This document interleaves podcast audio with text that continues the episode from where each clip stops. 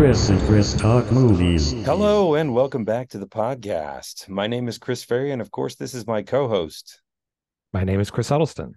And we are both delighted to welcome you to our 150th episode. Wow. Crazy. It's it's been it's been a lot of fun, man. I've Oh, really yeah. enjoyed this with you.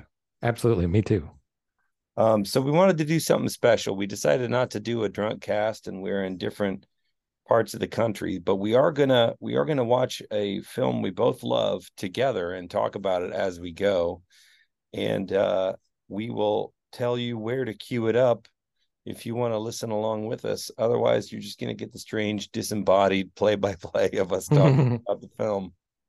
But tonight we are going to be doing the final cut of Blade Runner, Ridley Scott's seminal classic, science fiction classic that went through three iterations. Uh, there was the studio release, which they workshopped in front of audiences and made some significant changes to. Then there was the director's cut, which was not actually cut by Ridley Scott. It was cut by somebody who was really trying to get at Ridley Scott's original intentions, but it wasn't. I thought you were going to say somebody who was really drunk. I don't know why. For it was some by somebody on a unicycle. It was crazy. But what we're watching tonight is what they're calling Blade Runner the Final Cut. And this actually was a director's cut put together by Ridley Scott himself. So we can sort of consider this one the authoritative uh, director's vision, I think.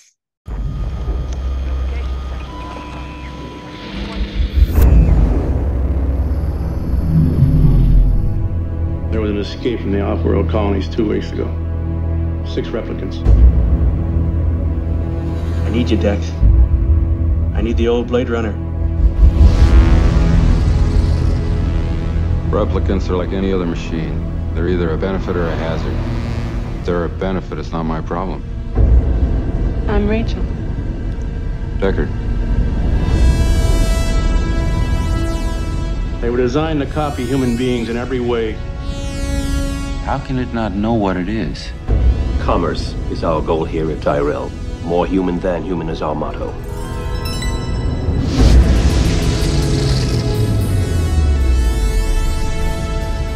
If only you could see what I've seen. What seems to be the problem? I want more life.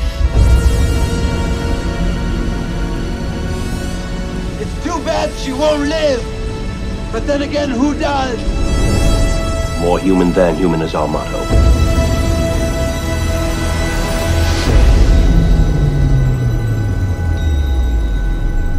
I've seen things you people wouldn't believe.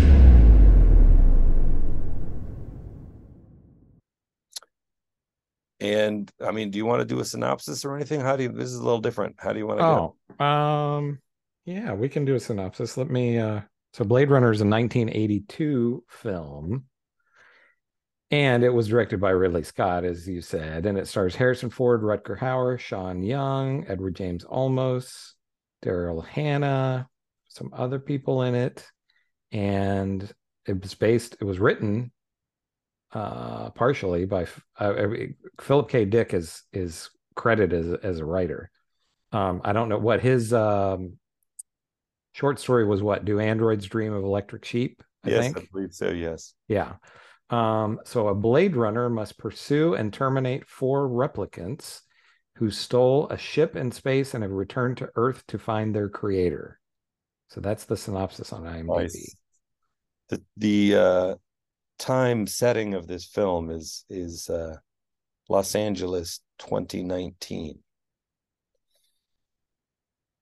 But of Alrighty. course, of a pre 1982 vision of what they thought it might be like in 2019. Without further ado, why don't we cue this up? Sure. And there is a scroll. We have a scroll in the beginning that either you or I probably can read to our listeners. Okay. Anything written on the screen. All right, I'm ready to go. Are you ready to hit? I am ready.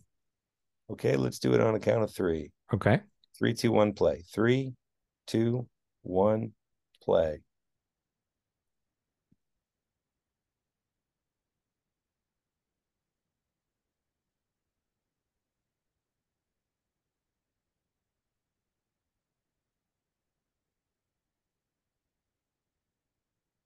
The Ladd Company. You know, I don't think I've ever seen this title credit on any other films. I don't think I have either because I always, for some reason, I always thought it was like part of the movie. It's a sort of a green screen, horizontal line printed version of a tree. like a dot matrix or something. And so, right off the bat, this film feels unique to me. The black screen, the titles, the music of Vangelis with these huge, sort of percussive thuds. It's not quite a drum, it almost sounds like a bomb exploding in the distance. We're just getting title credits on a black screen with the Vangelis music, which is, I think, really one of the most striking parts of this film is the soundtrack. Oh, yeah. So famously, this movie did not do well when it was released. You know how much money it made worldwide? Um, tell me. $41 million. Holy macaroni. That's got to have changed by now. Yeah, but that was its its initial uh Wow. Release. People didn't, people must not have gotten it no, they didn't. because it's so striking, even for, you know, it's not like we watch this movie when we finally get graphics. Uh, and we say, oh, yeah, that's there's 1982 for you. This really looks unique. I mean, it's been often copied and referenced. Oh, here's the scrawl. Do you want to read that? Sure. Early in the 21st century, the Tyrell Corporation advanced robot evolution into the Nexus phase of being virtually identical to a human, known as a replicant. The Nexus 6 replicants were superior in strength and agility, and at least equal in intelligence to the genetic engineers who created them. Replicants were used off world as slave labor in the hazardous exploration and colonization of other planets. After a bloody mutiny by a Nexus 6 combat team in an off world colony, replicants were declared illegal on Earth under penalty of death. Special police squads, Blade Runner units had orders to shoot to kill upon detection any replicant they found. This was not called execution, it was called retirement. Los Angeles, November 2019. So check this out. Do you know what movie premiered the same day as Blade Runner? No, I do not. The Thing. Wow. And it bombed too. But they were both out at the same time as E.T. So Well, E.T. was just a huge black hole of Yeah. office. but can you Small, imagine this gorgeous shot of LA and a flying car comes whizzing by. By a gorgeous shot, I mean it's a nighttime cityscape of lights from a distance with these geysers of flame shooting up out of these big, what we assume are smokestacks. And it looks incredible still now, right? Oh, I think it looks amazing. More flying cars. Oh, and that beautiful shot of the the reflection of the of the city lights in a woman's eye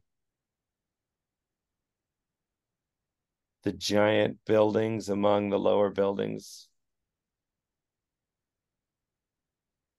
yeah that is incredible that shot of the eye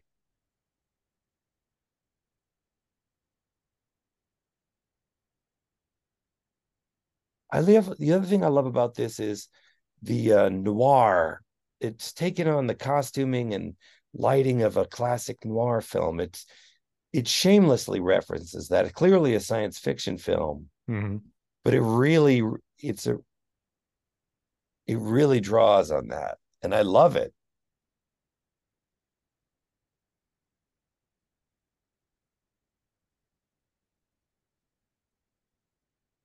So without any explanation, we find ourselves in this examination room, and what who looks like a patient or a prisoner comes in to do this interview with he's got like a mechanical eye scanner.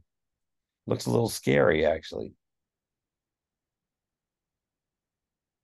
and this actor was he just died a couple of years ago. Oh, it's too bad. Um, and what was his name? Because he was great. Yeah. I always thought they might have auditioned this guy for the role of Deckard. Uh, Brion James was B R I O N. James is is the is the replicant here, Leon. Yeah, you folks would recognize his face if you saw him. Oh, he died a lot longer ago than I thought he did. He died in 1999. He was only 54. Oh, that's a that's a shame. Does it say how he died? Uh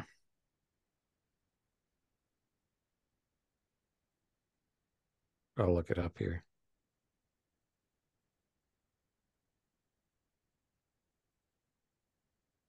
He had a heart attack at his home in Malibu. Well, he had five movies that came out after he died.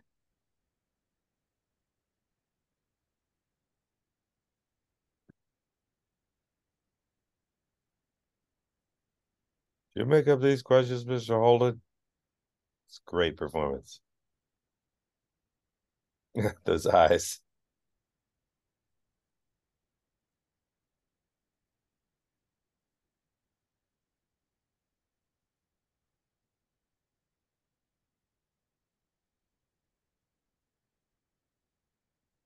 Literally a twitchy eye. See, don't you think he's kind of Harrison Fording? Yeah, I can see that. The upper lip. There's almost a sneer to the smile, you know? hmm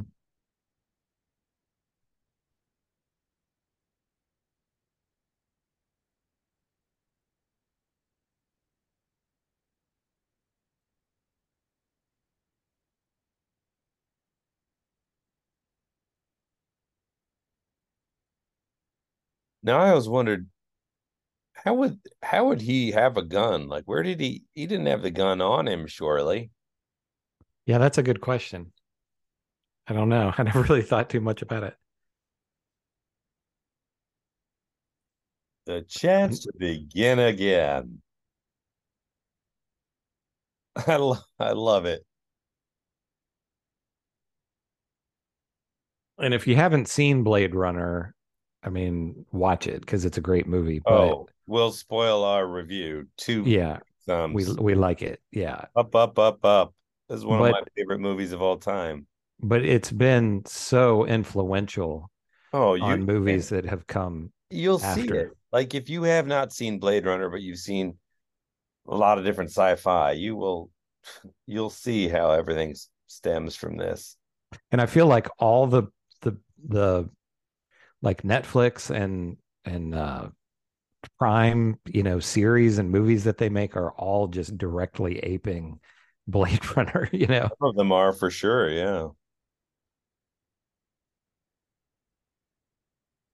and I love this era of Harrison Ford because I I really feel like once once Harrison Ford got into the 90s basically he kind of stopped taking chances you know Mm. but he did this and he did um Mosquito Coast and and even you know it it became a beloved film but I think even uh Witness was probably a hard sell to a studio Yeah. you know we're going to do a movie about Amish people you know and I'm sure the studios were like what Yeah. you know um but he got into the 90s and it it was very That's a safe great movie, by the way, Witness. Really oh yeah we i don't know if you remember or not but we saw that in the movie theater with your dad Oh yeah. I didn't yeah, yeah, that's right. And i can remember it being maybe being a little bit too young for it uh because there's that scene when uh the bad guys cut that guy's throat in the bathroom in the beginning. I don't know if you remember that or not but i remember like really being freaked out by that. Well, and there's a scene where he catches her bathing and she's yeah. being in the tub nude, and it's it's it's demure enough, but Mhm. I remember the the sexual intensity of that scene. I mean, she's gorgeous and there's yeah nude. so we were probably like 10 or something or But 11 or Just the the the like air between them was so charged, made Mhm. a made a real impression on me. Oh yeah, for sure. These spinner cars are so are such a cool car design. That's what they're called, right? The spinner. hmm that just all looks so real. And it's so specific. Right? It's not just generic whatever. It's really detailed choices all the way down to the tiniest level. The interior of the car, the different antennas on the tops of the different skyscrapers they're flying over.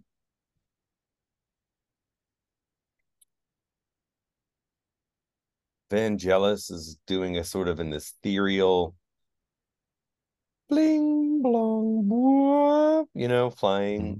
flying score here. And all these buildings are just models, right? Yeah. Well, I yeah, I assume because it wasn't CGI then. No. But they do so much with lighting and Oh, the lighting is great. It's so, again, it's so noir. Even look at this old office, but he's got an old timey lampshade that has images on the panes of the shade. and noir and and sci-fi are such a great they go so well together Yeah. i feel I always dug that coat, that kind of high collared, ribbed collar coat he has on. yeah I thought that's kind of a dope oh yeah take on the uh you never see anybody do blade runner cosplay Mm-mm. you know people dress up as han solo and indiana jones and but you never see anybody do I Blade Runner. anybody do Decker, but I've seen Pris. yeah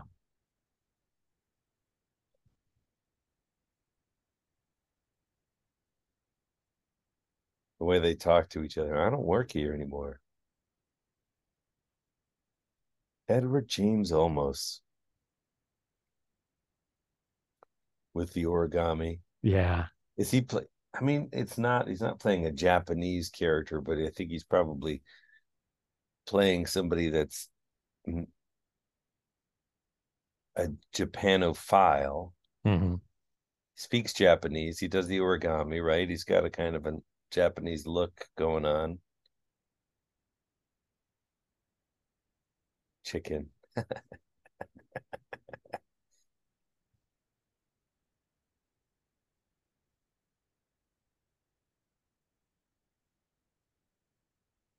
No choice, pal.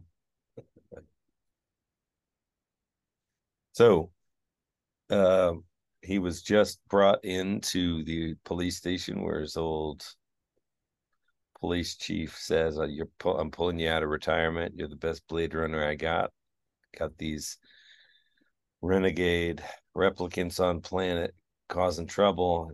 I need you to retire them." And now we're doing a, a little briefing about these four he's hunting for. we find out he is a nexus 6 replicant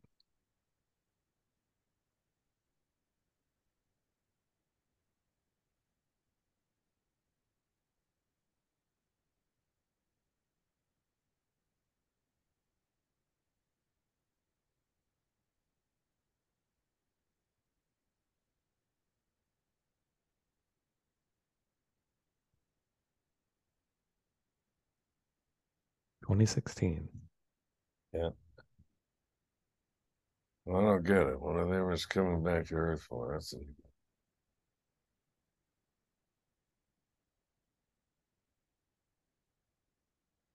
That thing he does. He squints, cocks his neck at that. Hmm. Angle. Rutger Hauer really is a striking looking face, isn't he? Oh yeah. They call him skin jobs. That's the slang term for the Right. replicants. And one thing that some of my friends who aren't enthusiasts of this movie don't quite understand is like, are they people or are they robots? And I said, well, that's kind of the central question of this film because they are 100% genetically engineered. So they are, there's not metal or circuits involved at all, but they were designed and built slash grown. And they are uh, superior to us and yet they give them a limited lifespan because if these guys realize how inferior we are and that we treat them like slaves, they'll uprise, which is what's beginning to happen in this movie. Now, do we know from the films, you know, because there's a sequel to this, 2049 also, which we've done, which we've done, and it's amazing. Um, do we know if like do just civilians know any difference between do they know the replicants are replicants when they're just walking around or, do, or can can people is there any way that people Good could tell? question. That's a good question because it says they're designed to hmm. mimic people in every way except their emotions. And I don't know. I mean, it, it seems like in 2049 that people recognize him as, you know, as a Blade Runner, as a replicant. But in this one, we don't see anyone but the four renegade, and people don't seem to clock that they're any different, right? Mhm. The few other people they encounter, yeah and e- excluding the people who know that they are replicants.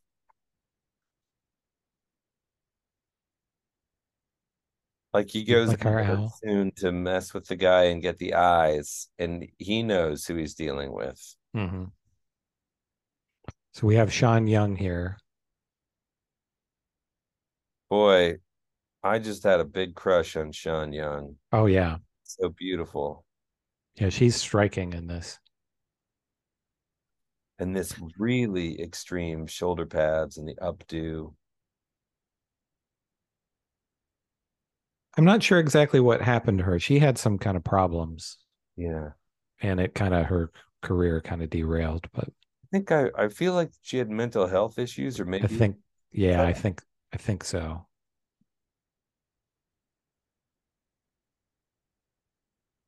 but she's obviously she's great in this and she's a good actor too. hmm This is such a where the Tyrell Corporation is just such a weird place, you know. It's almost like a pyramid or something, Right. you know.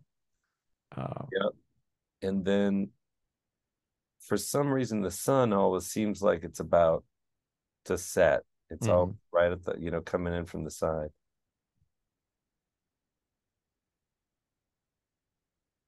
So they've been has those crazy glasses. I love the weird watery lighting. Why would you live in the dark? Right? Yeah.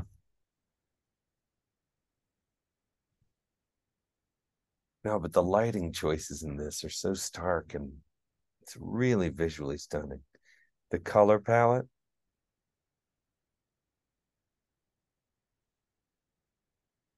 He's got that these great big octagonal glasses. Try her. So now Decker is going to test this attractive employee of Mr. Tyrell himself, and uh, under the auspices of he wants to see a negative before he judges whether the positive is any good. And the presumption is that he's just trying it on another person. But of course, there's a twist.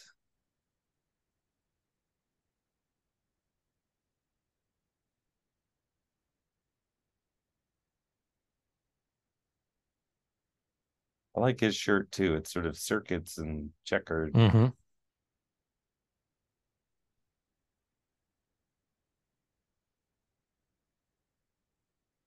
It'll kill you though, kid.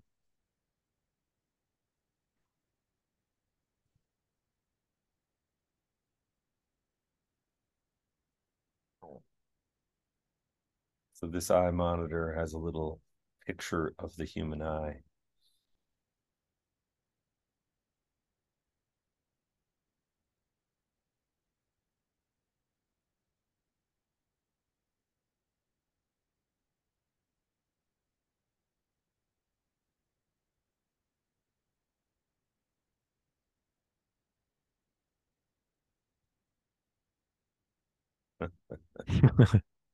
her breathing that smoke out and the light shining through it from behind her.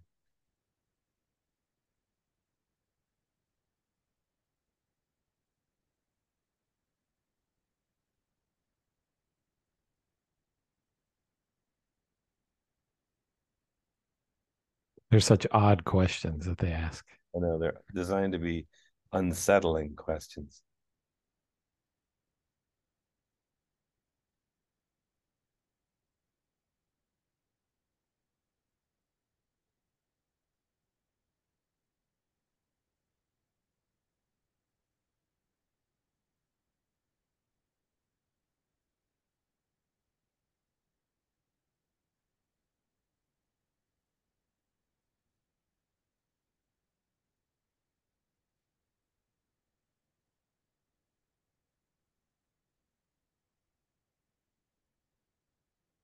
We find out that she's a replicant. Yeah.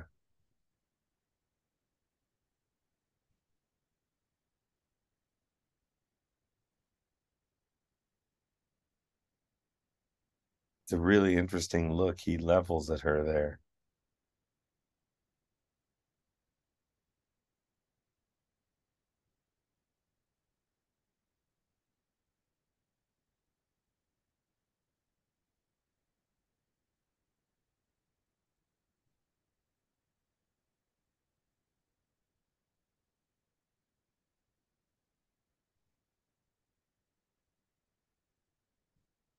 But she is a replicant and she doesn't know. Mm-hmm.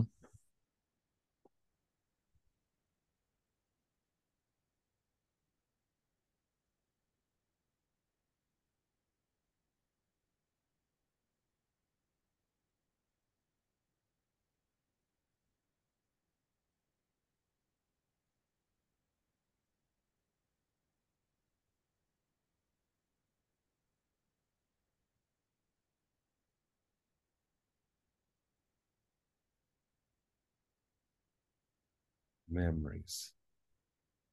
You're talking about me. Yes, I am.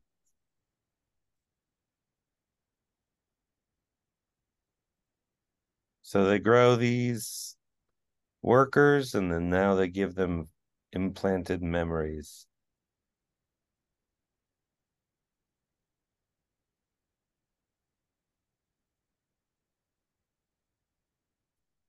So next stop is the perpetrator's hotel room that he mentions in the interview. And the structures were just following a detective running down clues.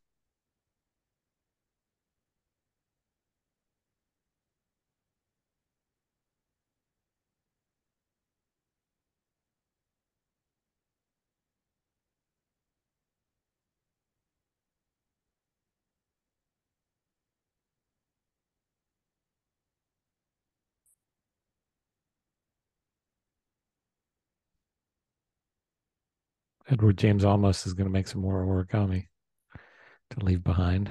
Yep. Sponsored by the paper industry.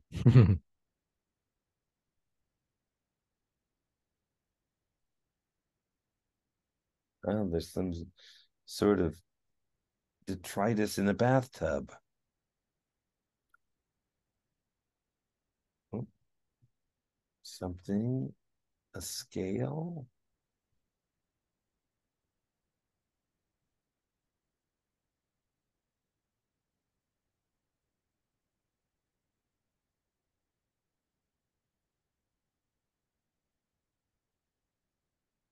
I really love Edward James Olmos. yeah. Now, do you know these these street scenes? Were these just sets, or did they did they film on real set, real streets, and you know put up fake? No, I do not know the answer to that.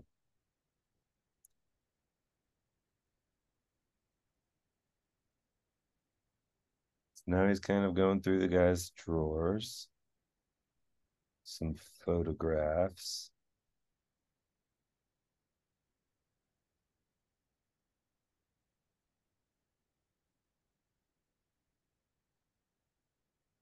I will say this this movie has made me hungry for like lo mein or noodles or something. Mhm. Yeah.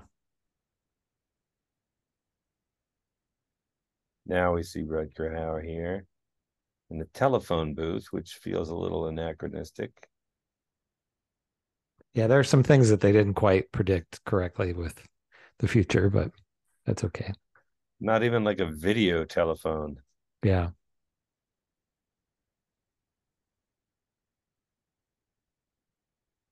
The look that they gave Rutger Hauer was so striking with that white hair, you know. Yeah.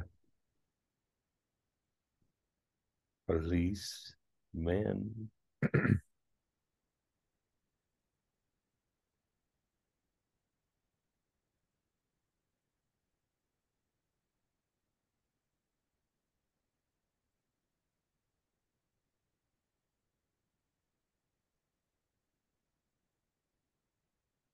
This scene always freaked me out. Bicyclists. No, when they go into the uh High place. the eye place, yeah. High world. Look at that design though. That's and then that, that yeah, was always pretty gross. The eyeballs.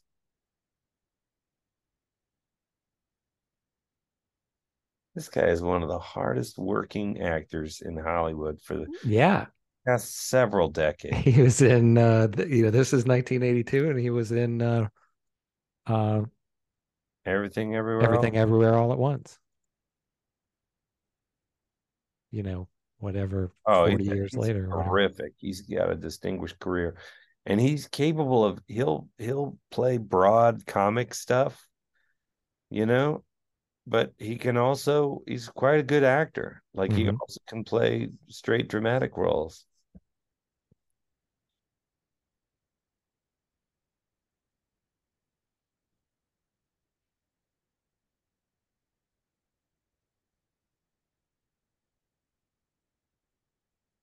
illegal.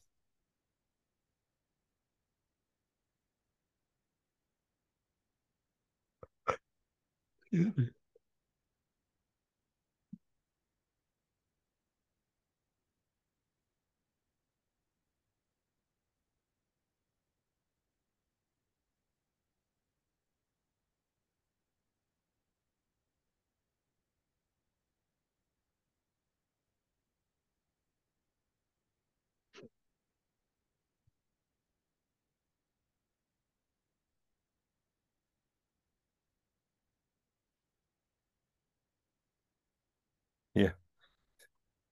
Ah, it's gonna get cold.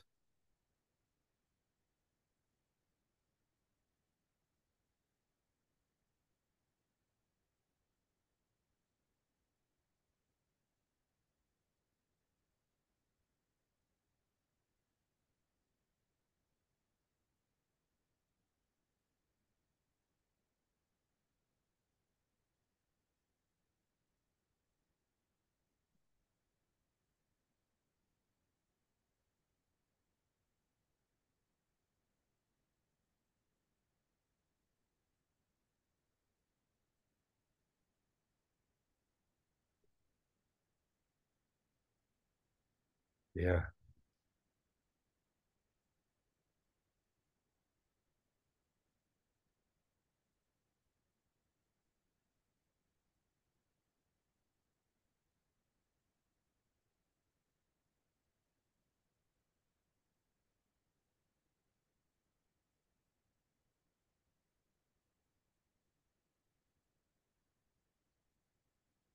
You know, they also didn't, it just occurred to me they didn't account for the internet, Right. you know, where they could have just, Texas.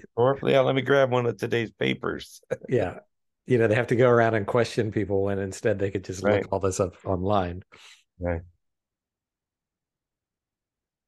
Although it doesn't feel bizarre in this No, it's so noir a thing set in the future that it doesn't feel weird that they they are all going here and there.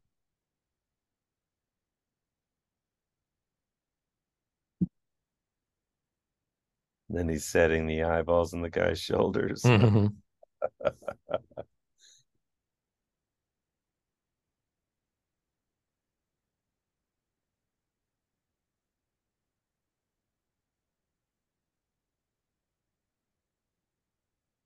It's such a delicious, milky performance. Like he takes it so much time with these lines. It's great.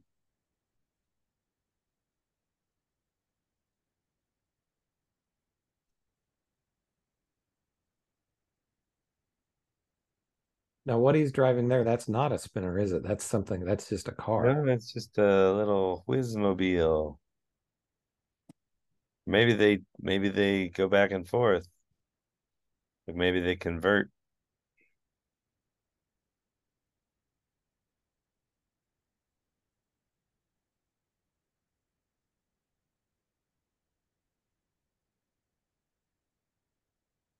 Voice print identification, please.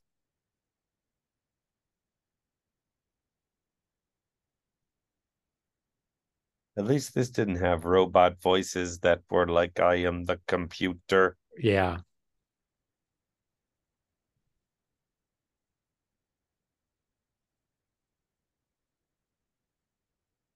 And his apartment, I always thought it was, it's really cool, It is really cool. but it's like, why was it, was it designed like this with this intricate shapes in the walls? But it looks cool. Again, it's almost like it's Egyptian or something. Yeah.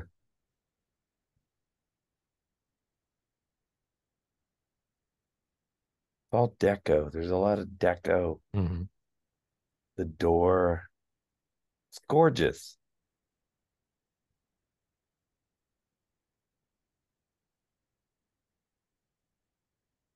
But you also have that sort of, even though it's nothing like Star Wars, you have that kind of Star Wars design where everything, everything looks old. Nothing is, doesn't seem like anything he has is new.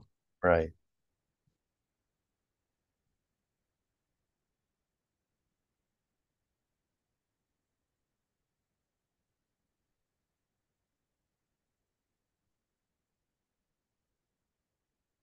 He's telling her her memories.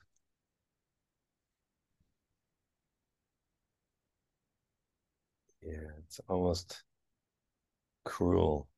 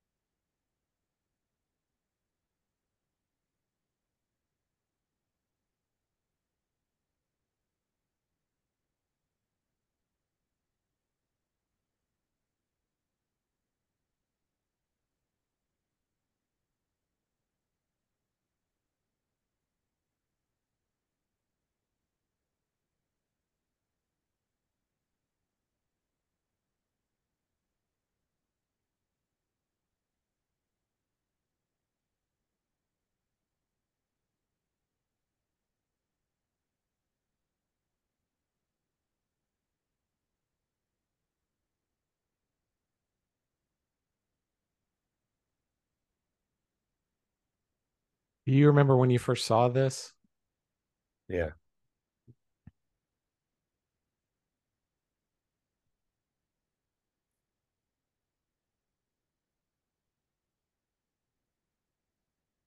Oh, it's a great scene. Mm-hmm. So he offers her a drink. You know, he he, he treats her with little humanity, Mm-hmm. and that's that's a real beginning to what becomes their relationship. Right. Rough with her with the truth. He treats her like a less than, and then he sees that it has hurt her.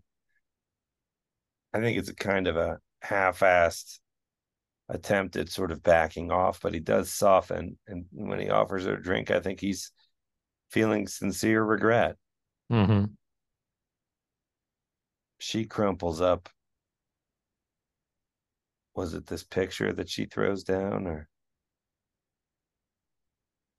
and sort of storms out without another word, crying? And of course, you have to wonder how you would, you know, I, I don't think we're going to see this in our life uh, in our lifetimes, but something like this is eventually probably going to be a reality. Memory. And when you know it's not human, how do you how do you treat that Well, that's I mean that's the central question of this is Mhm. they're so they're not human because they were made instead of born. Like what? It, literally, what is it to be human? And at what point, like, if you're a manufactured human, but you don't know that you are, and other people don't know that you are, then does it matter? right? Yeah. Right. Ah, now we meet Pris. Daryl Hannah.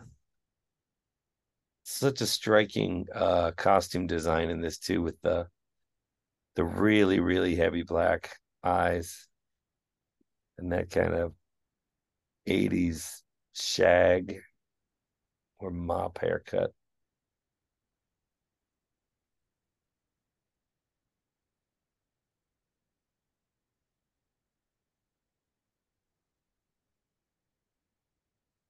You just about almost cannot tell. Like that background there maybe is a matte painting, but it looks so good that It looks great.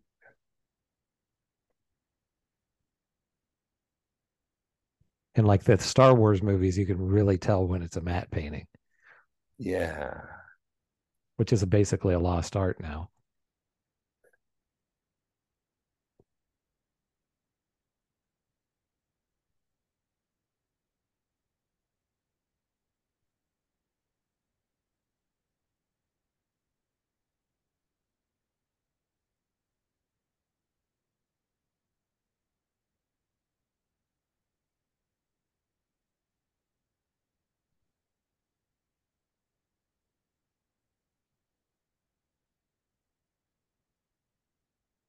It's all it was raining.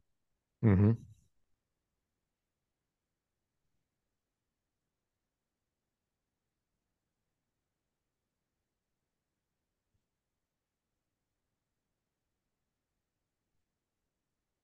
That was an accident, apparently, her going through that window. They kept that tape take. Mm-hmm.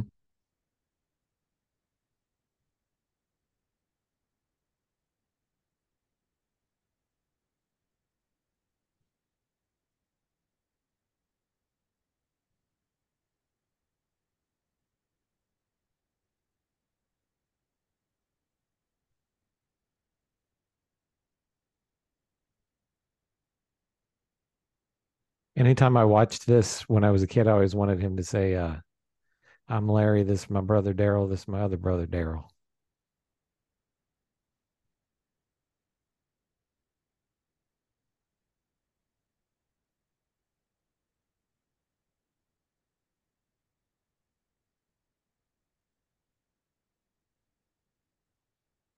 Oh, she's beautiful.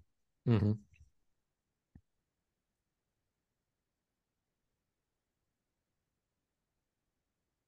Now her character, she was a prostitute, right?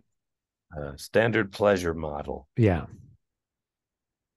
I don't think she got paid for it. I think they They just, owned her, yeah. a mining company or whatever they were doing out in space.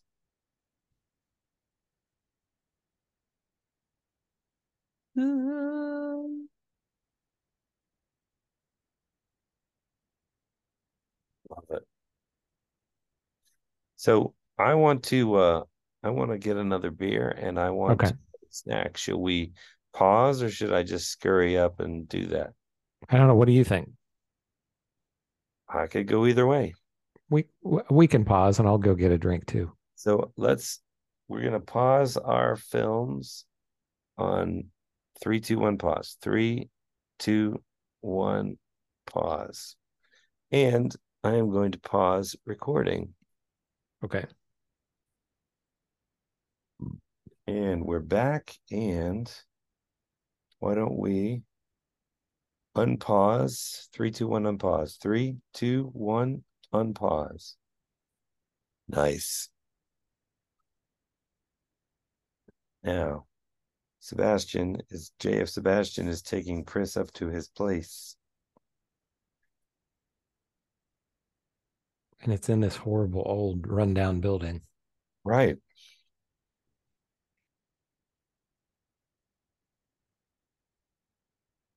It looks like he's a squatter. Mm-hmm.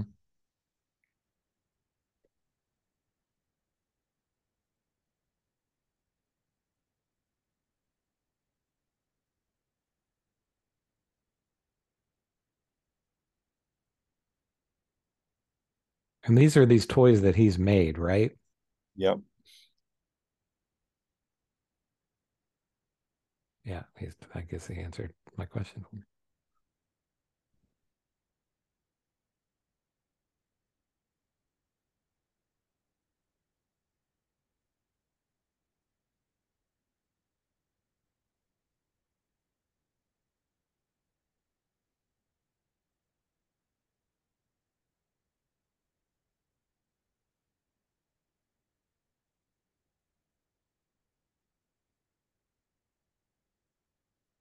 I guess one thing that the new movie didn't quite capture is just the grimy nature of everything Yeah. in this movie. It spent more time outside also. True. Yeah. This movie is mostly interiors. We'll kind of run across crowded outdoor spaces that are drenched with rain.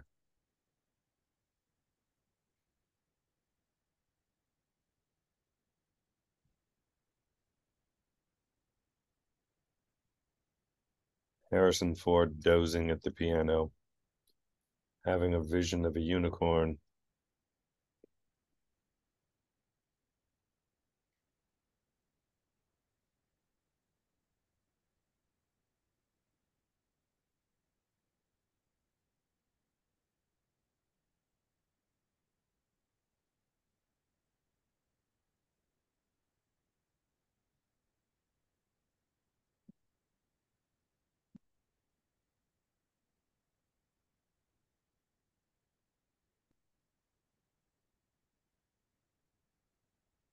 I'd say you had enough.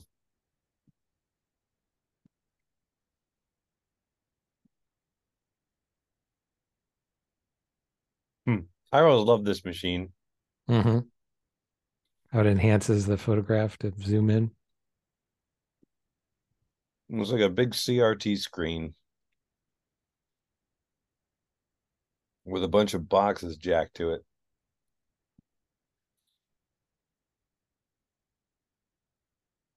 But it can zoom in on an analog picture as though it were digital, Right. which I think is interesting. I never noticed that light in the back of his couch. It's like a light like built into the cushion. Oh yeah. That's very Star Wars. Yeah. You know, I guess if you just want to read or something on the couch.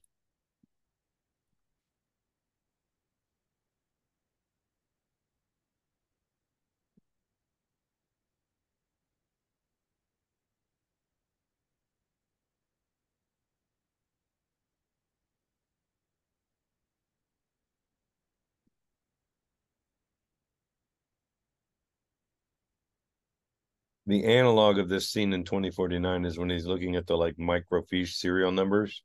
Mm-hmm.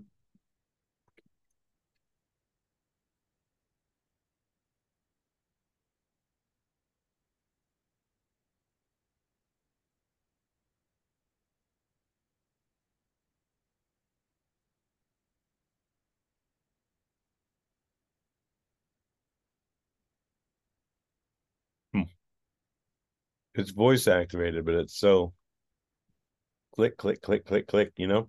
Mm-hmm.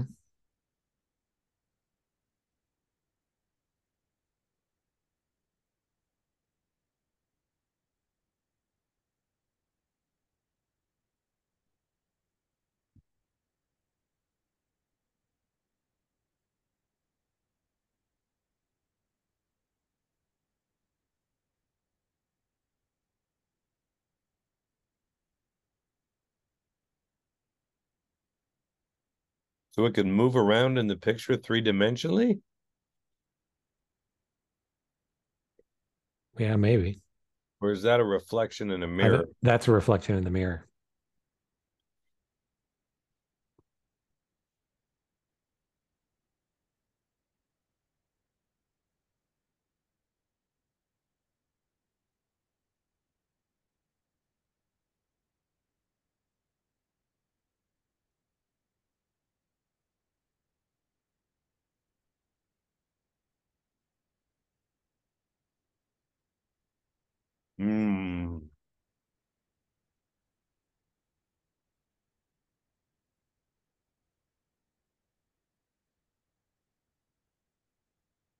So years before I ever saw the movie, I had the Marvel Comics adaptation of this. Yeah. And I had to have been like eight years old. And you know how when you're a kid, you just read things over and over and over again? Yep. I read that comic over and over and over again. Then I don't think I saw the movie till maybe like high school, mm. but I knew the entire story before I watched it.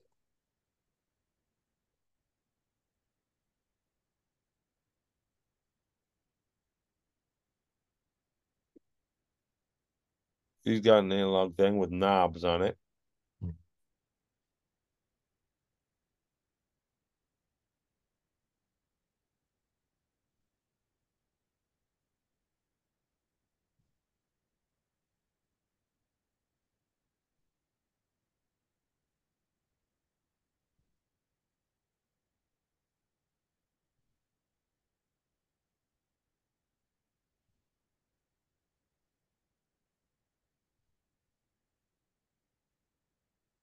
So it's interesting that they also have artificial animals that they make.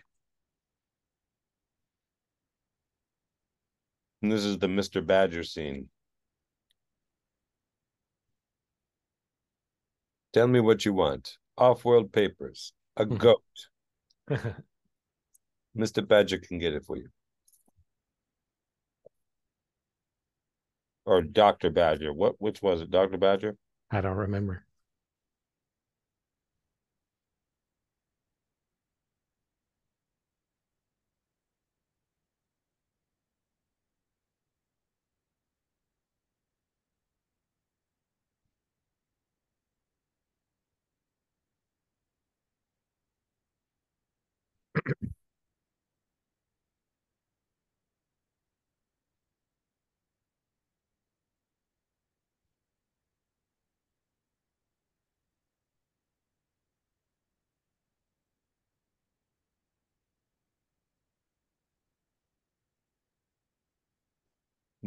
Guy with the fez. Yeah.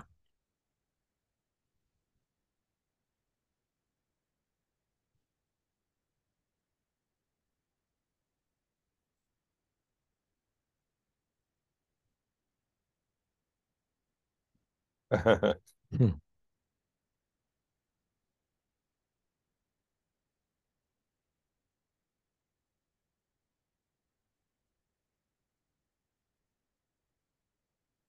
It is, it's just a hard-boiled noir.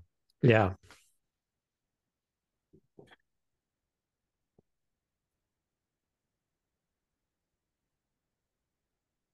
Right down to the fez. Please, Indy.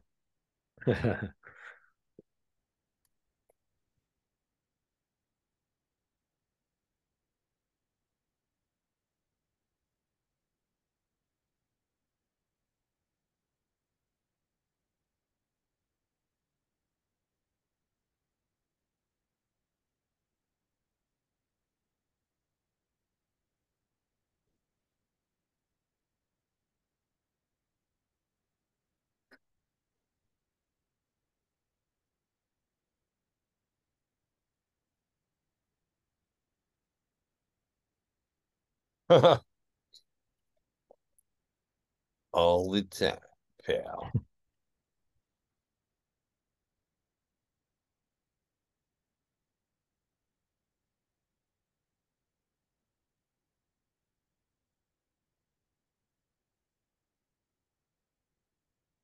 I love the drink that they give him, the cup.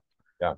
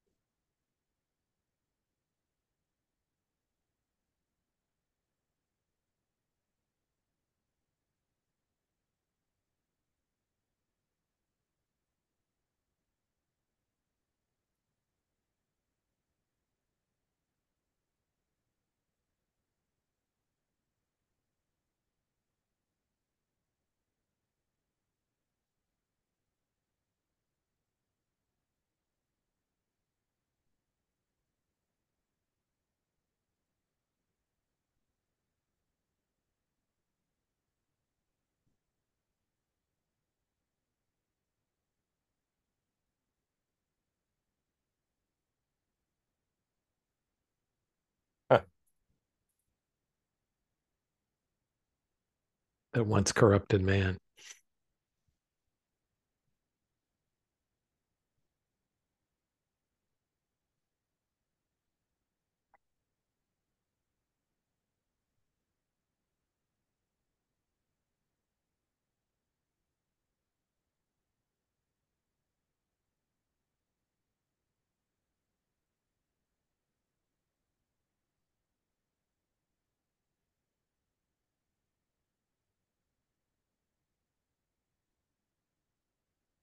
Not he really does have a paper.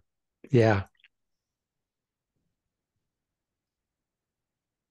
I mean, you know, we still have newspapers, so Well, it works for 2019, you know. that's true.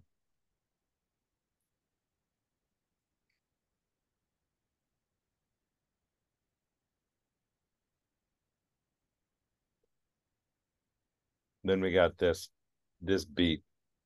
Mhm.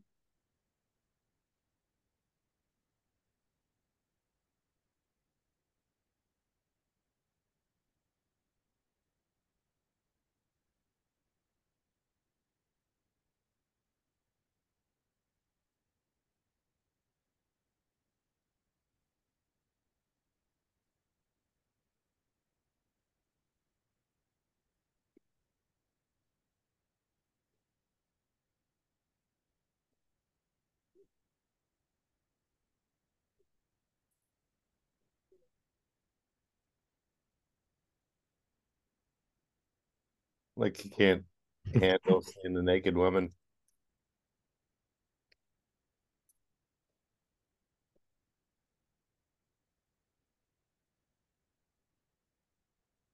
They had this scene in the Marvel Comics thing, and of course, you know, you didn't see her nude, but I knew that she was nude, and so this was like one of these formative things for me as Yeah. as a little boy.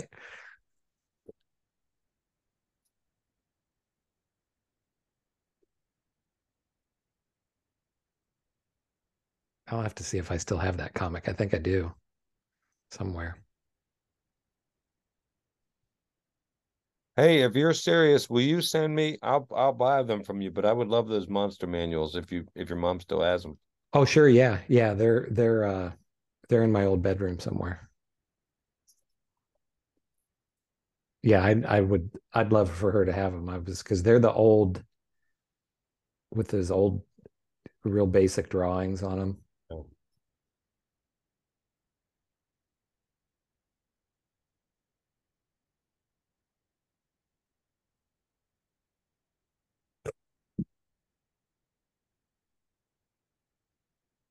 Mm-hmm. Harrison Ford and snakes. Yeah. But the funny thing is in in real life he has no problem with snakes.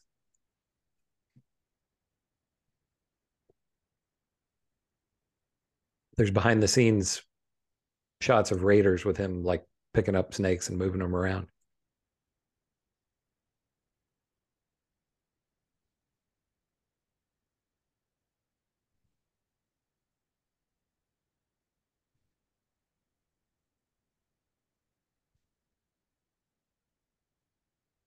Not exactly sure what the point of her clear plastic jacket thing is. I guess just to keep the rain off. Maybe just high fashion. I guess, yeah. It's striking though. But yeah.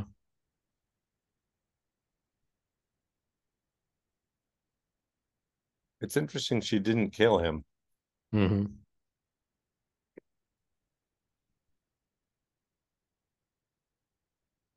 they ever give a reason why she doesn't just kill him there? I don't think so.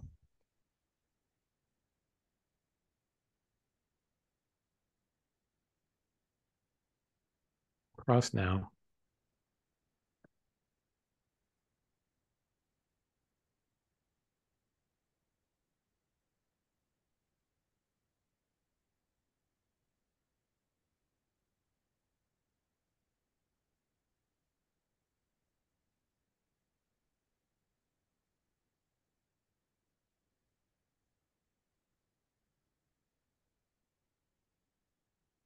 It was still Hare Krishnas.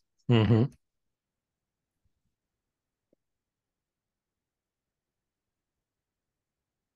Can't just shoot in an open crowd like that, man. Come on.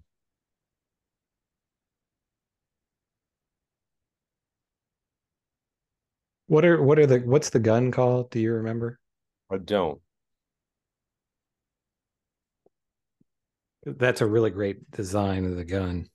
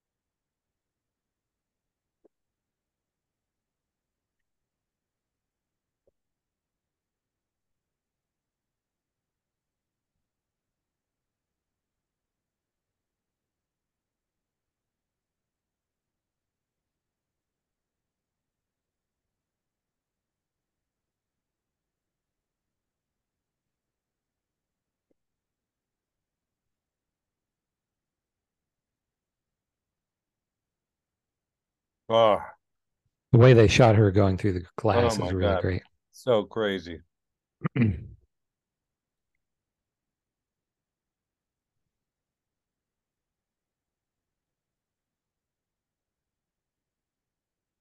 that plastic dress.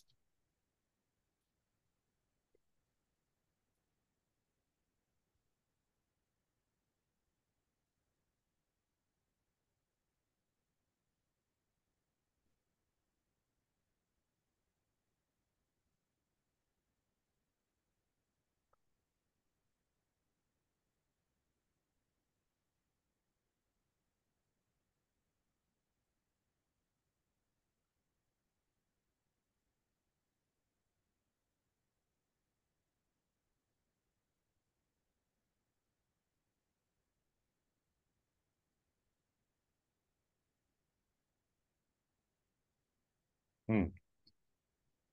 Now it's snowing. Now it's raining again. See, snowing in this angle, Yeah. reverse.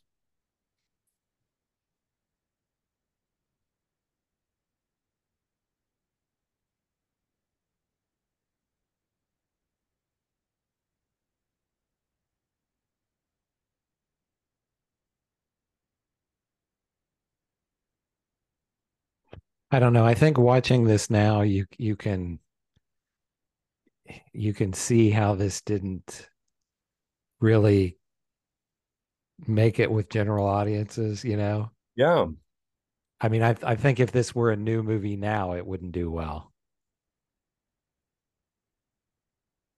I don't know that it was I mean, it was ahead of its time, but also I think it was a movie basically that that had to be discovered Yeah. on home video, you know, because it's just you know, we always kind of talk about at times like our parents with some of these movies and like this is a movie like my parents would not be into at all, you know. Yeah, it's a pace thing.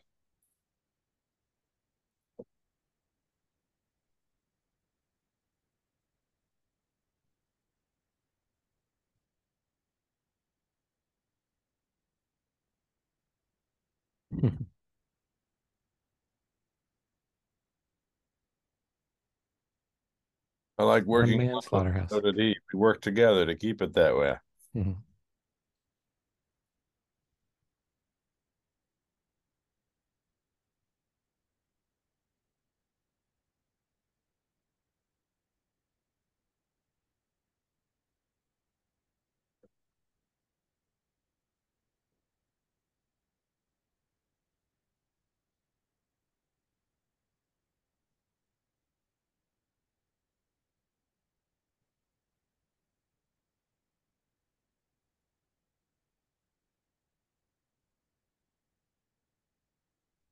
Hmm. There's like a 50s or 60s car in there.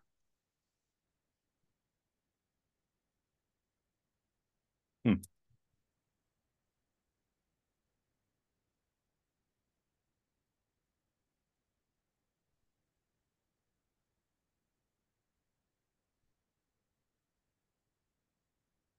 This is so ahead of its time. It's so cyberpunk.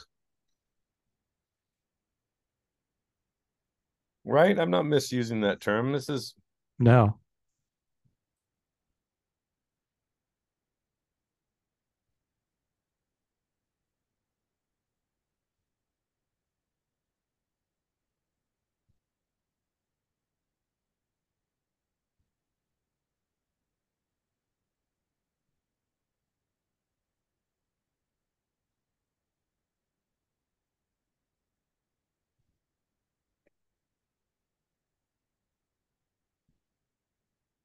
Mm.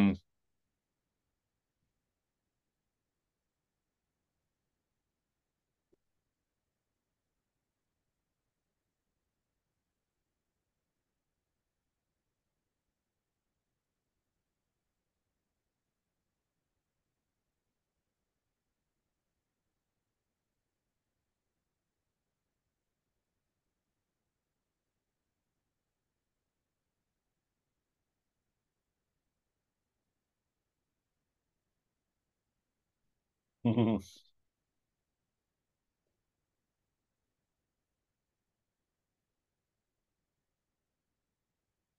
that is intense. Mm-hmm. I uh I love how casually he's just gonna kind of like mow him. He's got the two fingers. He's just gonna he's just about to stick him right through his eyes. Yeah.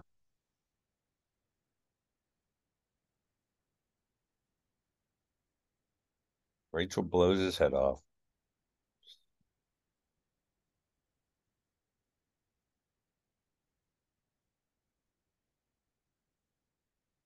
What did he say? Gets the shakes?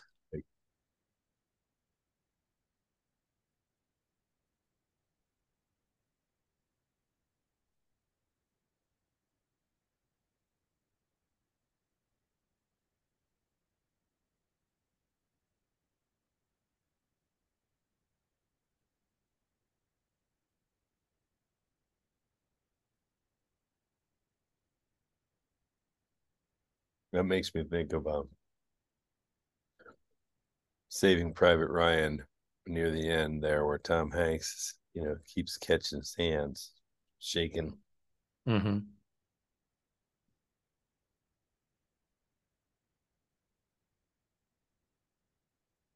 And check that shirt out.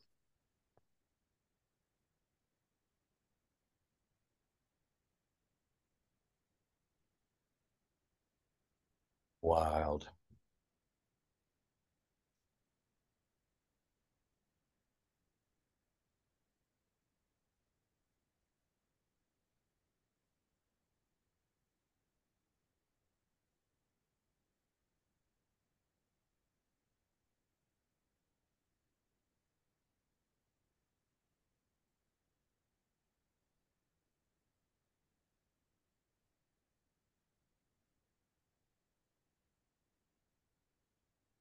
Just a little computer screen going in the background for no reason. Mm-hmm.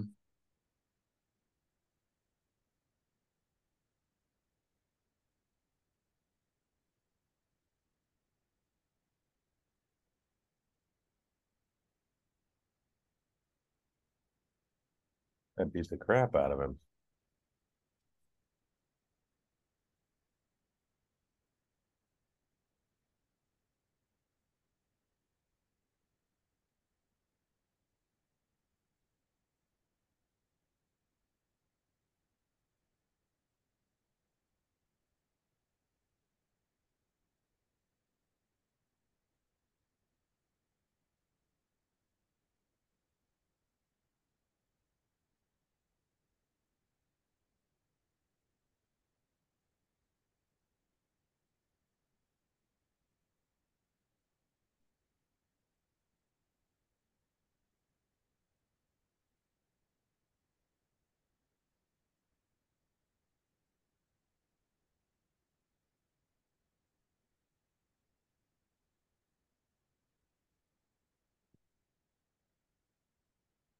Hmm. Yeah. Her eyes almost glow golden, don't they? Yeah.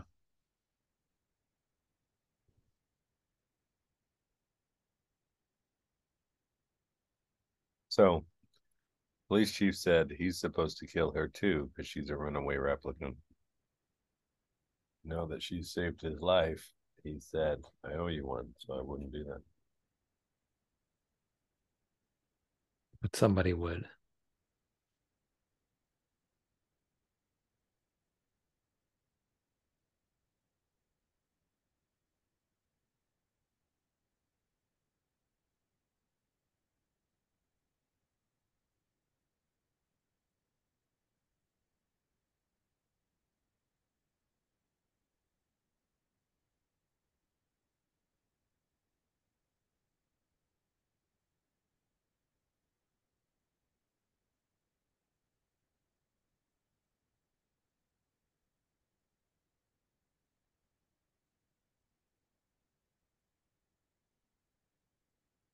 Mhm.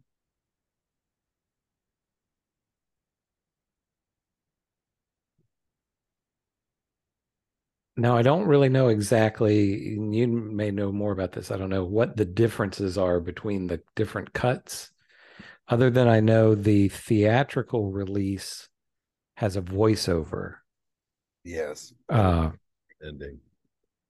and a different ending. Okay. But it has a voiceover. Be- is the same, but there's this sort of postscript where he and she get away together right. and they're driving away through the the hills and you're like where is this why does everybody live in nightmare city if there's like the coast of northern california out there somewhere Some of that footage, I just read this the other day, is um, footage they shot for the opening of The Shining. You know, when it's going through the mountains, and that Ridley Scott used some of that. Some of that was unused for whatever reason.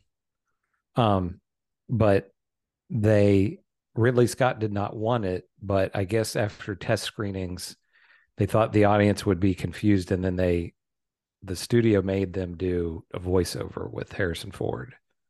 But that's on the theatrical cut, which this does not have.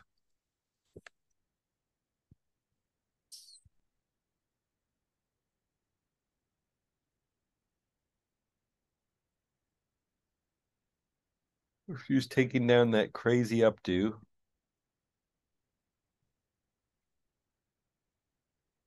And she looks completely different. mm-hmm.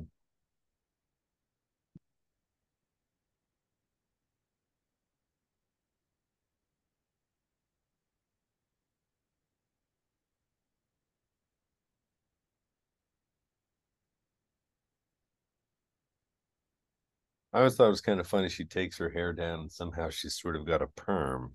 Mm-hmm. Yeah, good point.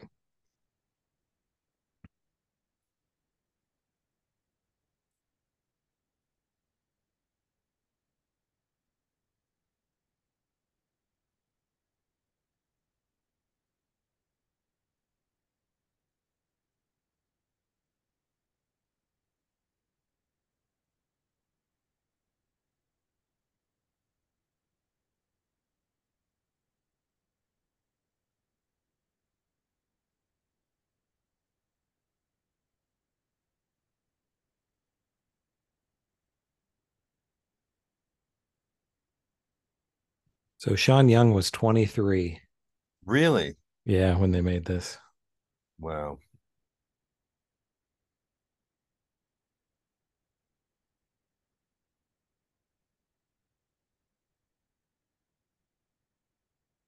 She seems older than that to me.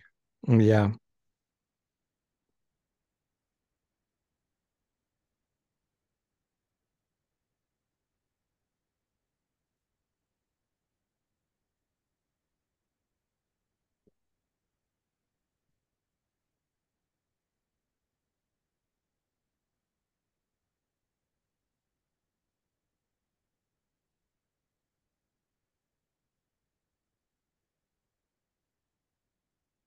Harrison Ford was 40.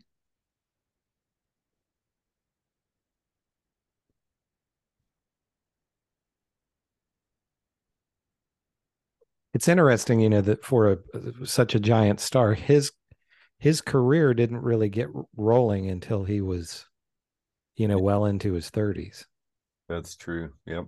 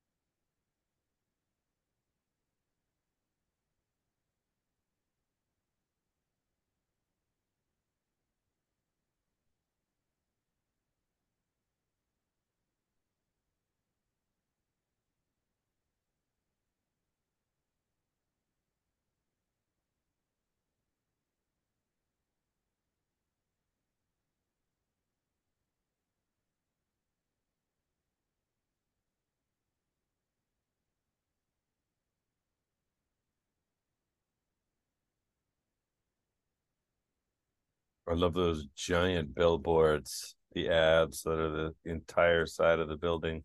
Yeah. And then Pris putting on this kind of airbrush raccoon eye makeup.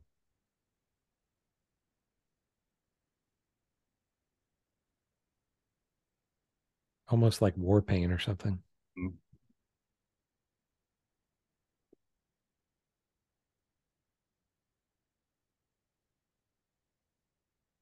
He seems bored much of the time. Mm-hmm.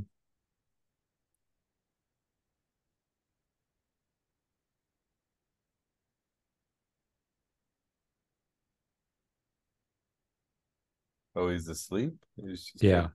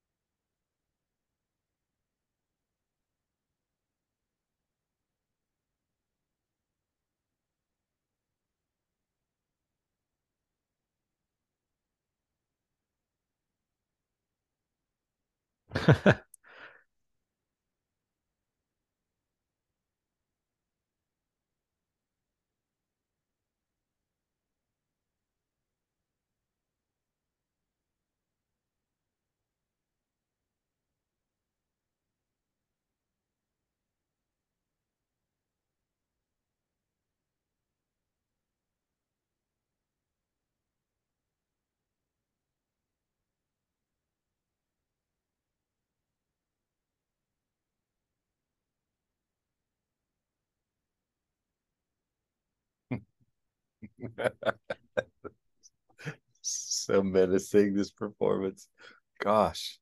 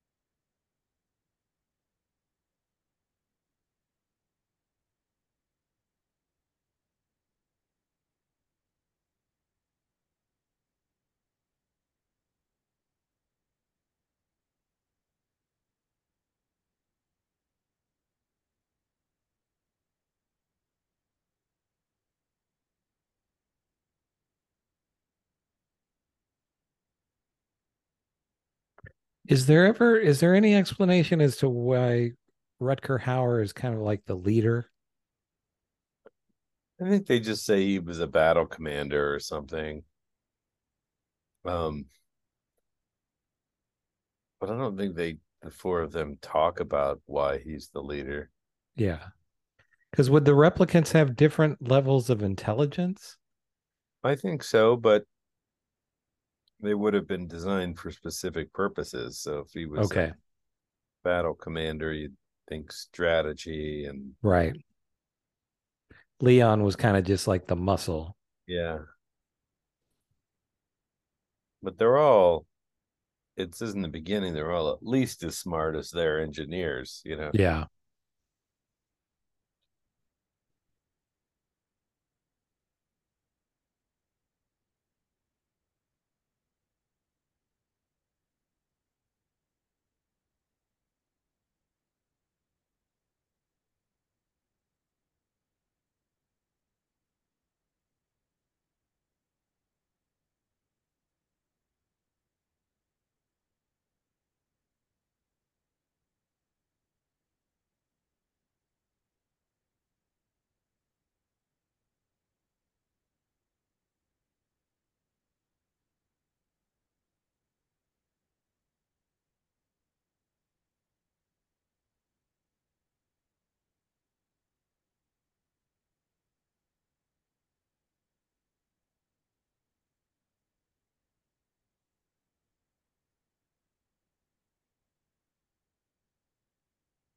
I love this.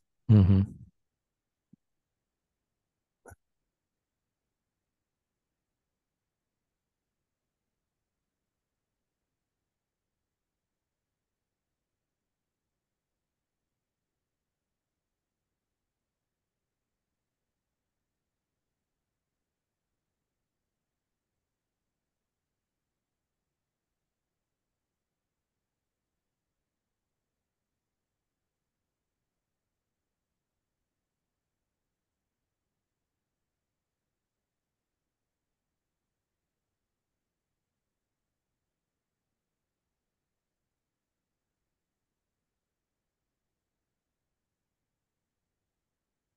Rutger Hauer is so genuinely frightening in this, you know, without Oh yeah. doing a whole lot. He's just frightening. Yeah, I agree.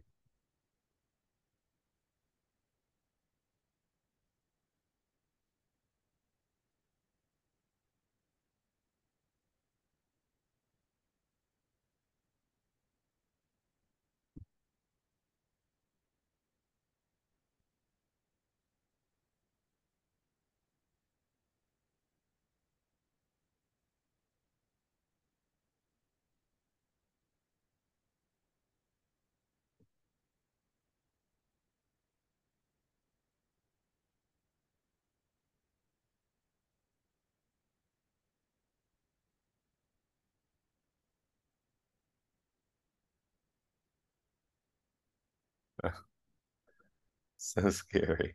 Mhm.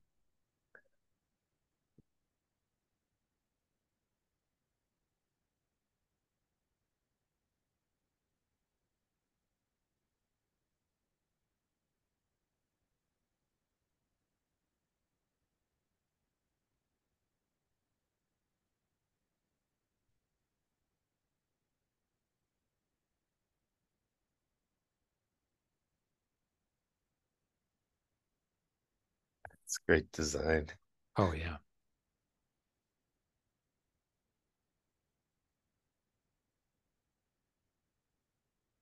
We're back to the Tyrell Corporation pyramid Yes, thing. Pyramid, yes. The topless pyramid, like on a dollar. Right with the eye hovering. Mm-hmm.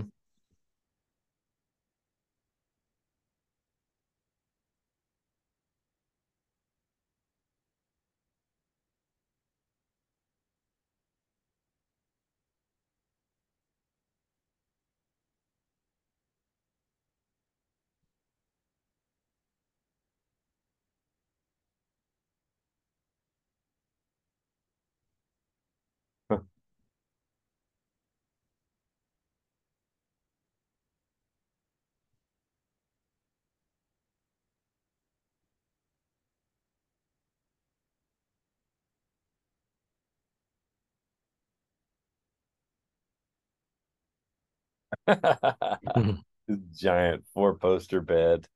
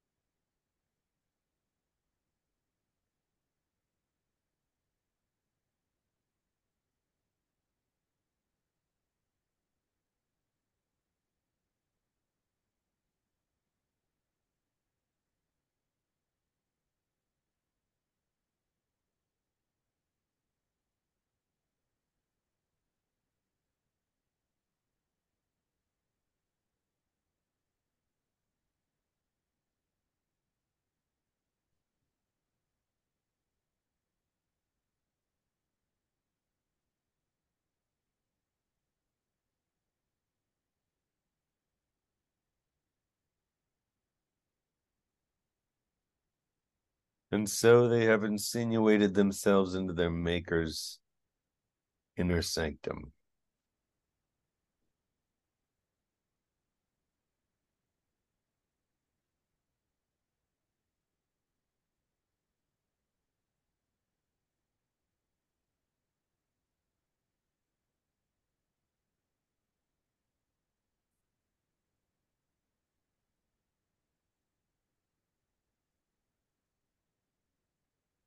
I never really thought about it before, but you have a little bit of a Frankenstein nod here, right? Oh, for sure.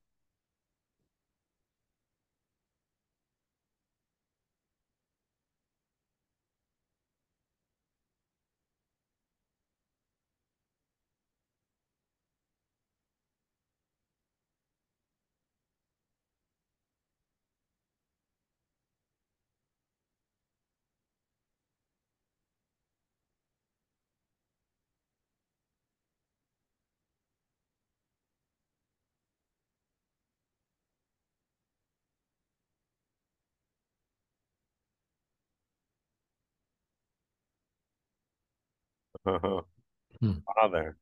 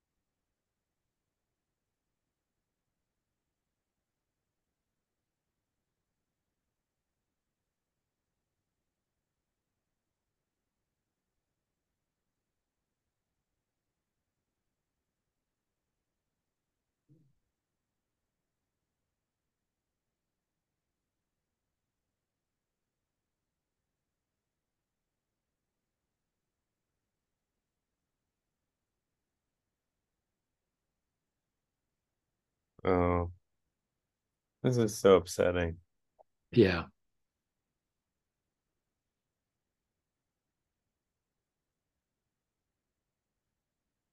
Oh, it's just literally.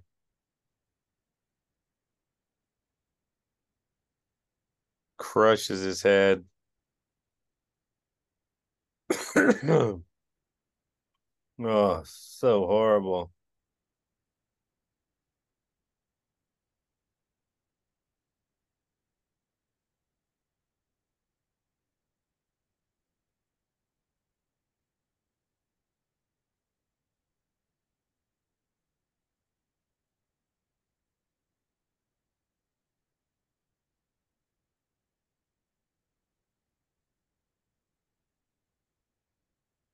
So I thought they had, uh, I guess I misremembered, but I thought that they, um, they purposely had a life limit on them as a safeguard, but that's not. No, that is. What it is. It's So- it it is. Yeah, well, what he was going through was like, why can't you reverse it? Oh, okay. Well, we have we've you know done those experiments to see if that's possible. It's not. We can't undo the pre-programmed life limit. Okay. I misunderstood. I thought it was like they only only could live so long or they they would develop a virus if they tried to. That's not how I read it. They were it was a safety protocol Yeah. because like this, if this guy But he's just talking about if they tried to re- re- reverse it to make them live longer, then it creates a virus. And he said we can't.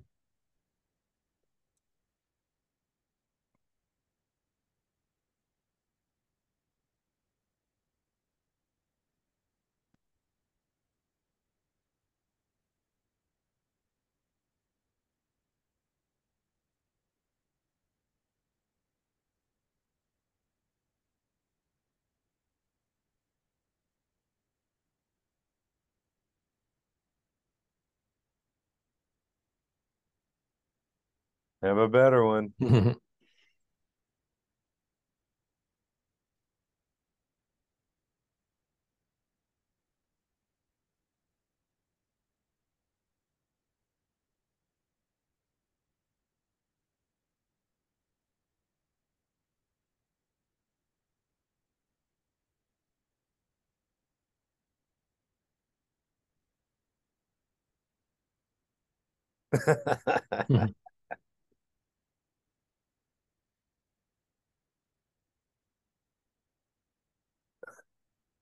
So why is it four little people, do you think? I don't know. There's other there's little people like wandering around in that neighborhood because they were there when Daryl Hannah first showed up. That's uh, so you think it that was JF's oh His toys, maybe.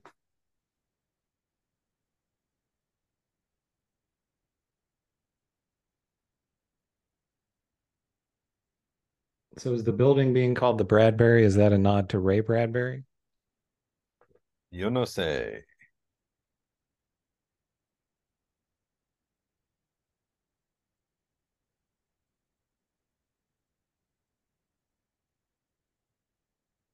This is a great scene here, Yeah.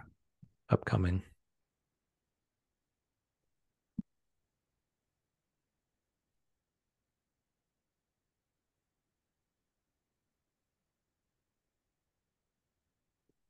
One thing about this one, this is not a good uh, date movie. I've I've tried that before and it didn't work. Unless you have a very open-minded date. No, I don't. I mean, it's just so immersive, and it's like, yeah, it's not a light mood. It's a dense, Mhm. dark, beautiful, slow. It's a slow burn too. I mean, it, it's the pace of this is not the point. Right. uh, the rapid pace is not the point. So it, it kind of takes its time.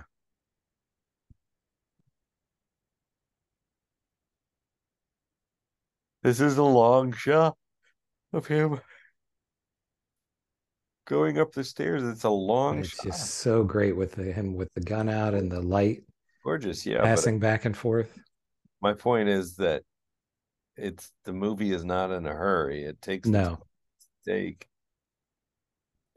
And you know, that's one thing that they that that they did keep true to this with 2049. It's a it's a deliberately paced movie too. Yeah, I really love that as a sequel. Oh man, I've watched that.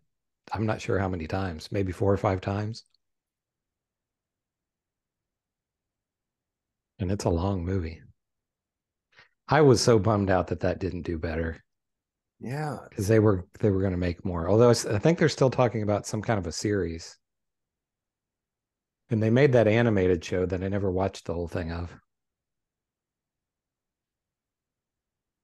Yeah, I didn't. I watched the first episode, but I haven't gone back to it. I thought they got the style right, but it was a Mhm. little strange, not having any connection to any of the characters.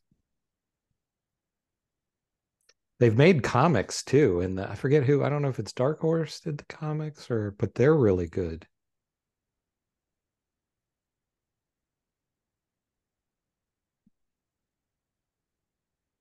Uh, I love that she's just sitting right in the middle of the room. Mhm, Under a veil, Yeah. so she just looks like she's the rest of these toys. Uh-huh.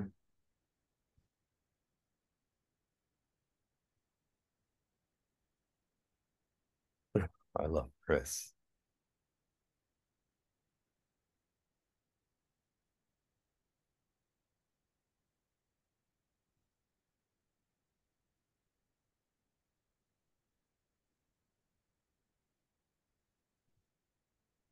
Yeah. Hmm.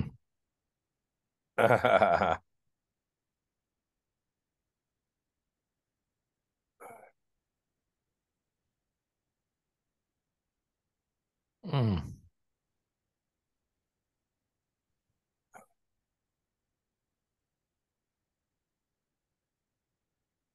Boy, that would hurt. Fingers in the Hurt a nose.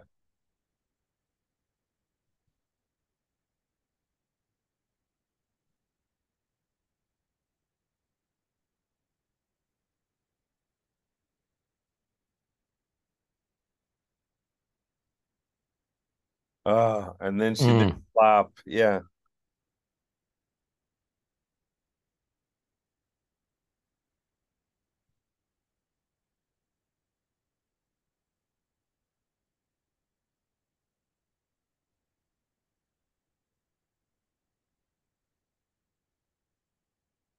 Ah, so intense, man. Yeah, it's a great scene.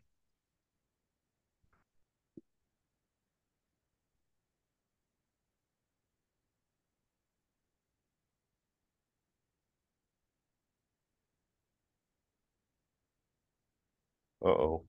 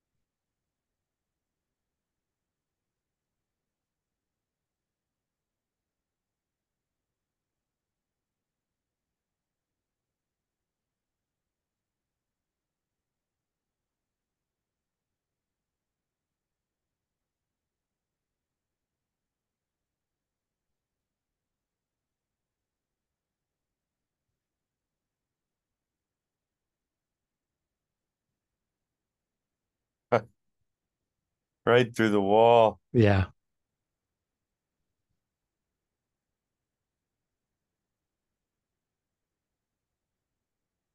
Oh.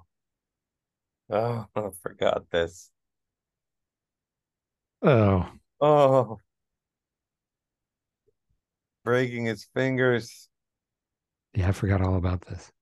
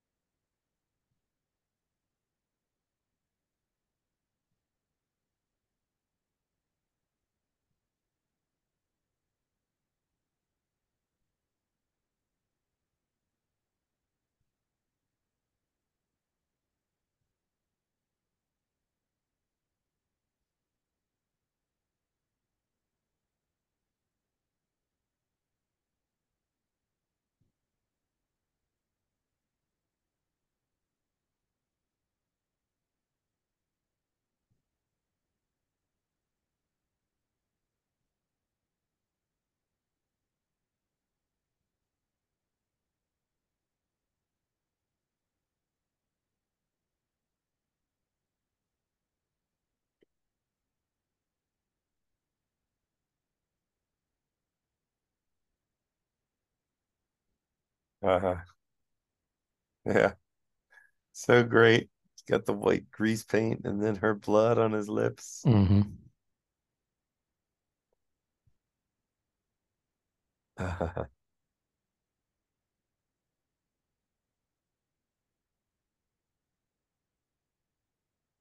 And he howls. Oh, Oh.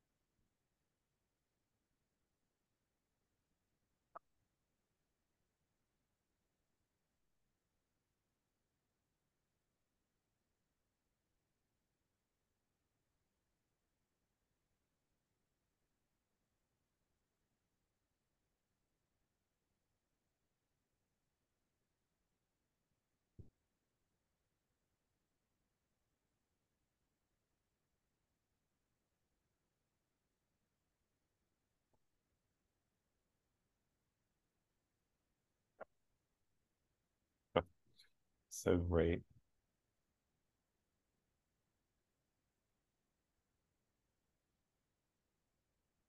The character of Roy never really gets brought up as one of the great villains in cinema, but he is, you know. Yeah, it's a terrific performance. It is Frankenstein. Yeah.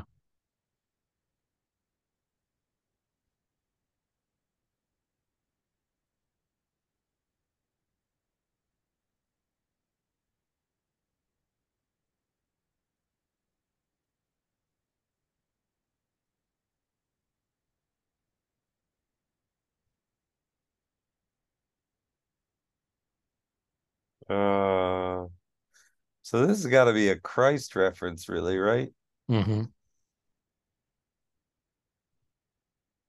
Oh,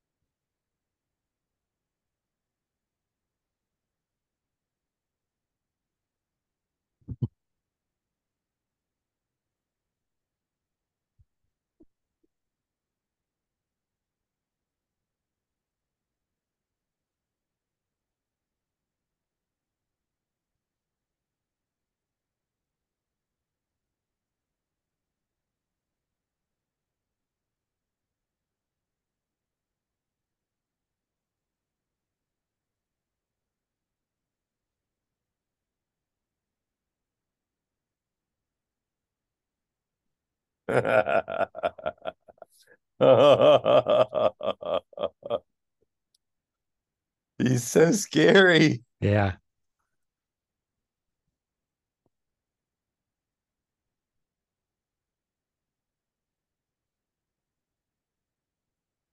I know this final scene on the outside of the building really freaked me out as a kid. Yeah.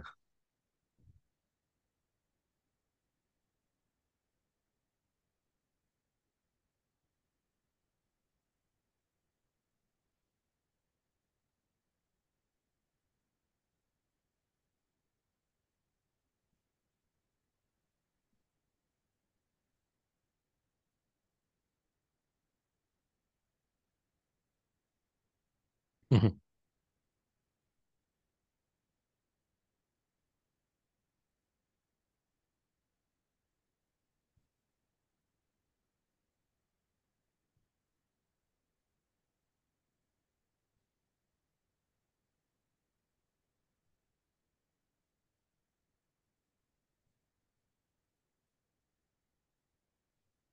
Ja.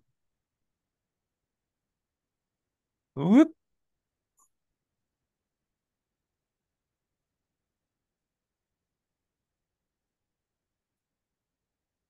Yes, and just like that. Oh, those fingers, those mm. mangled fingers. This his hand coming up over. I really remember this too.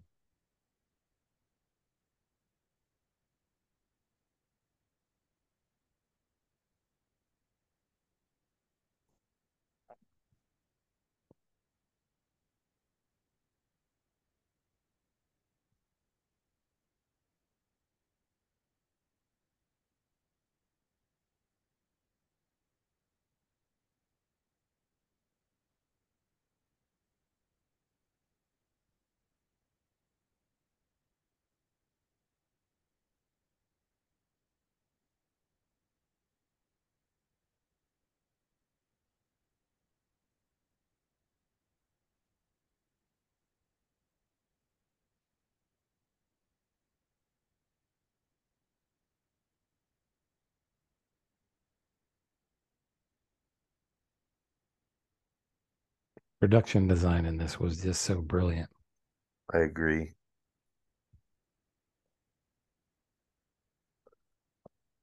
Quite agree.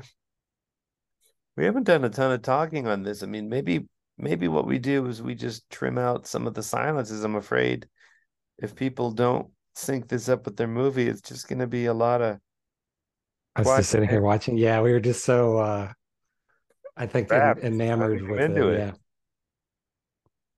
Because it's been a while since I've seen it.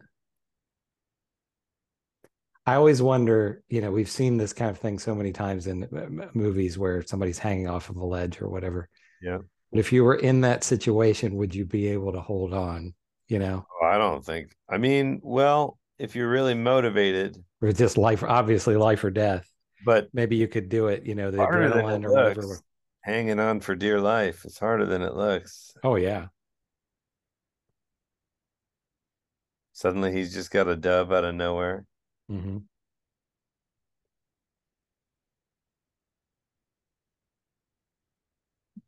Makes it look easy.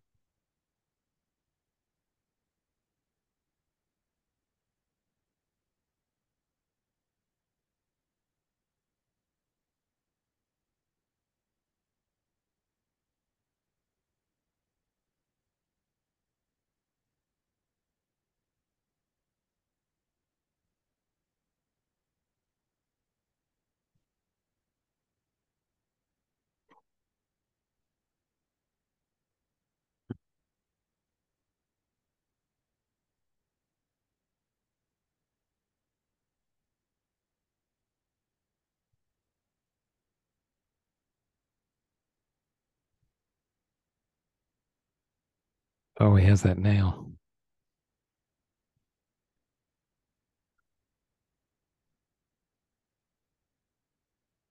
TDK is TDK around anymore?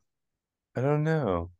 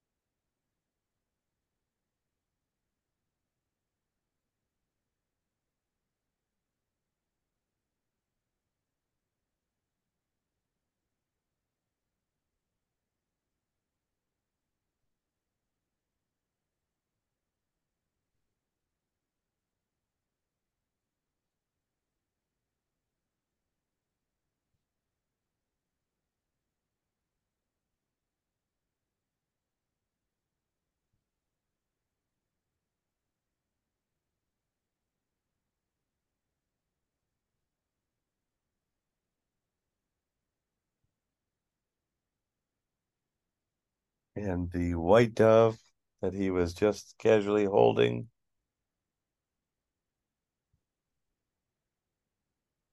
Takes off. Just a very subtle symbol, Right. but it works. Except I do wonder where where'd you get the dove? Yeah. You just grab it?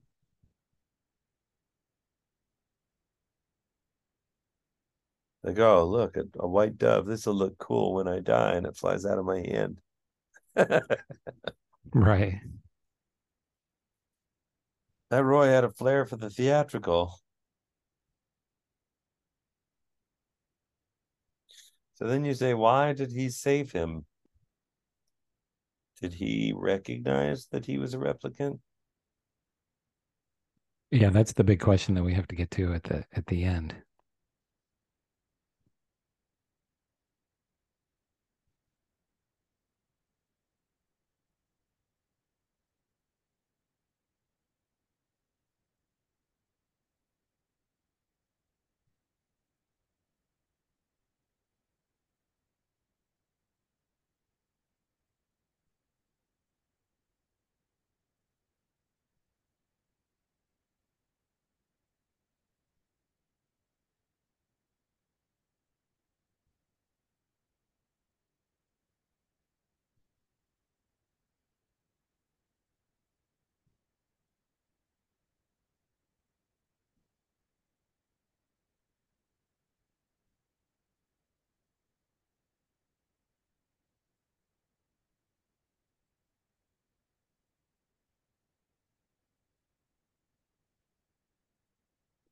That's something to think about too.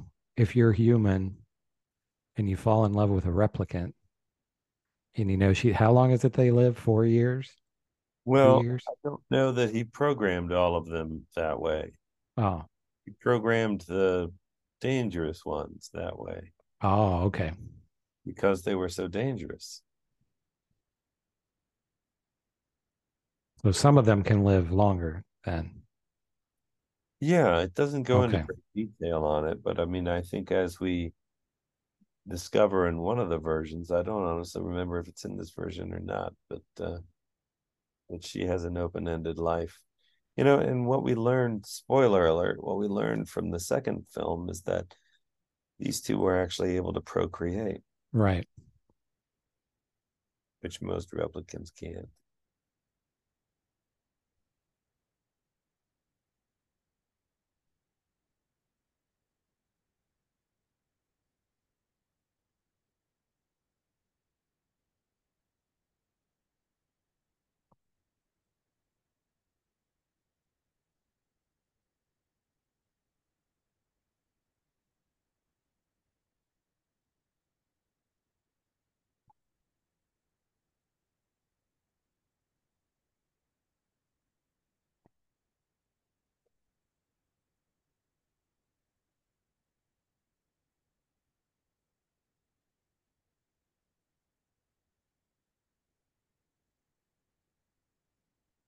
Alive.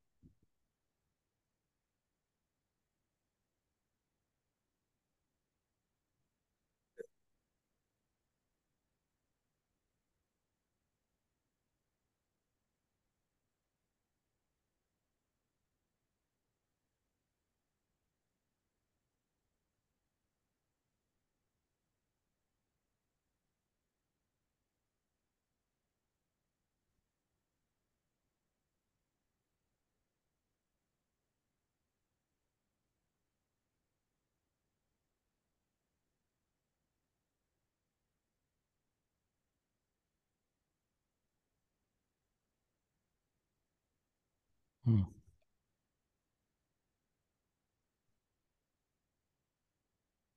Hmm.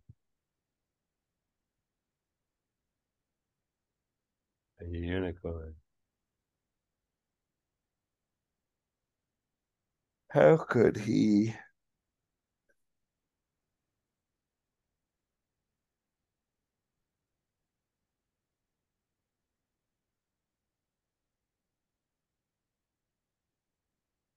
So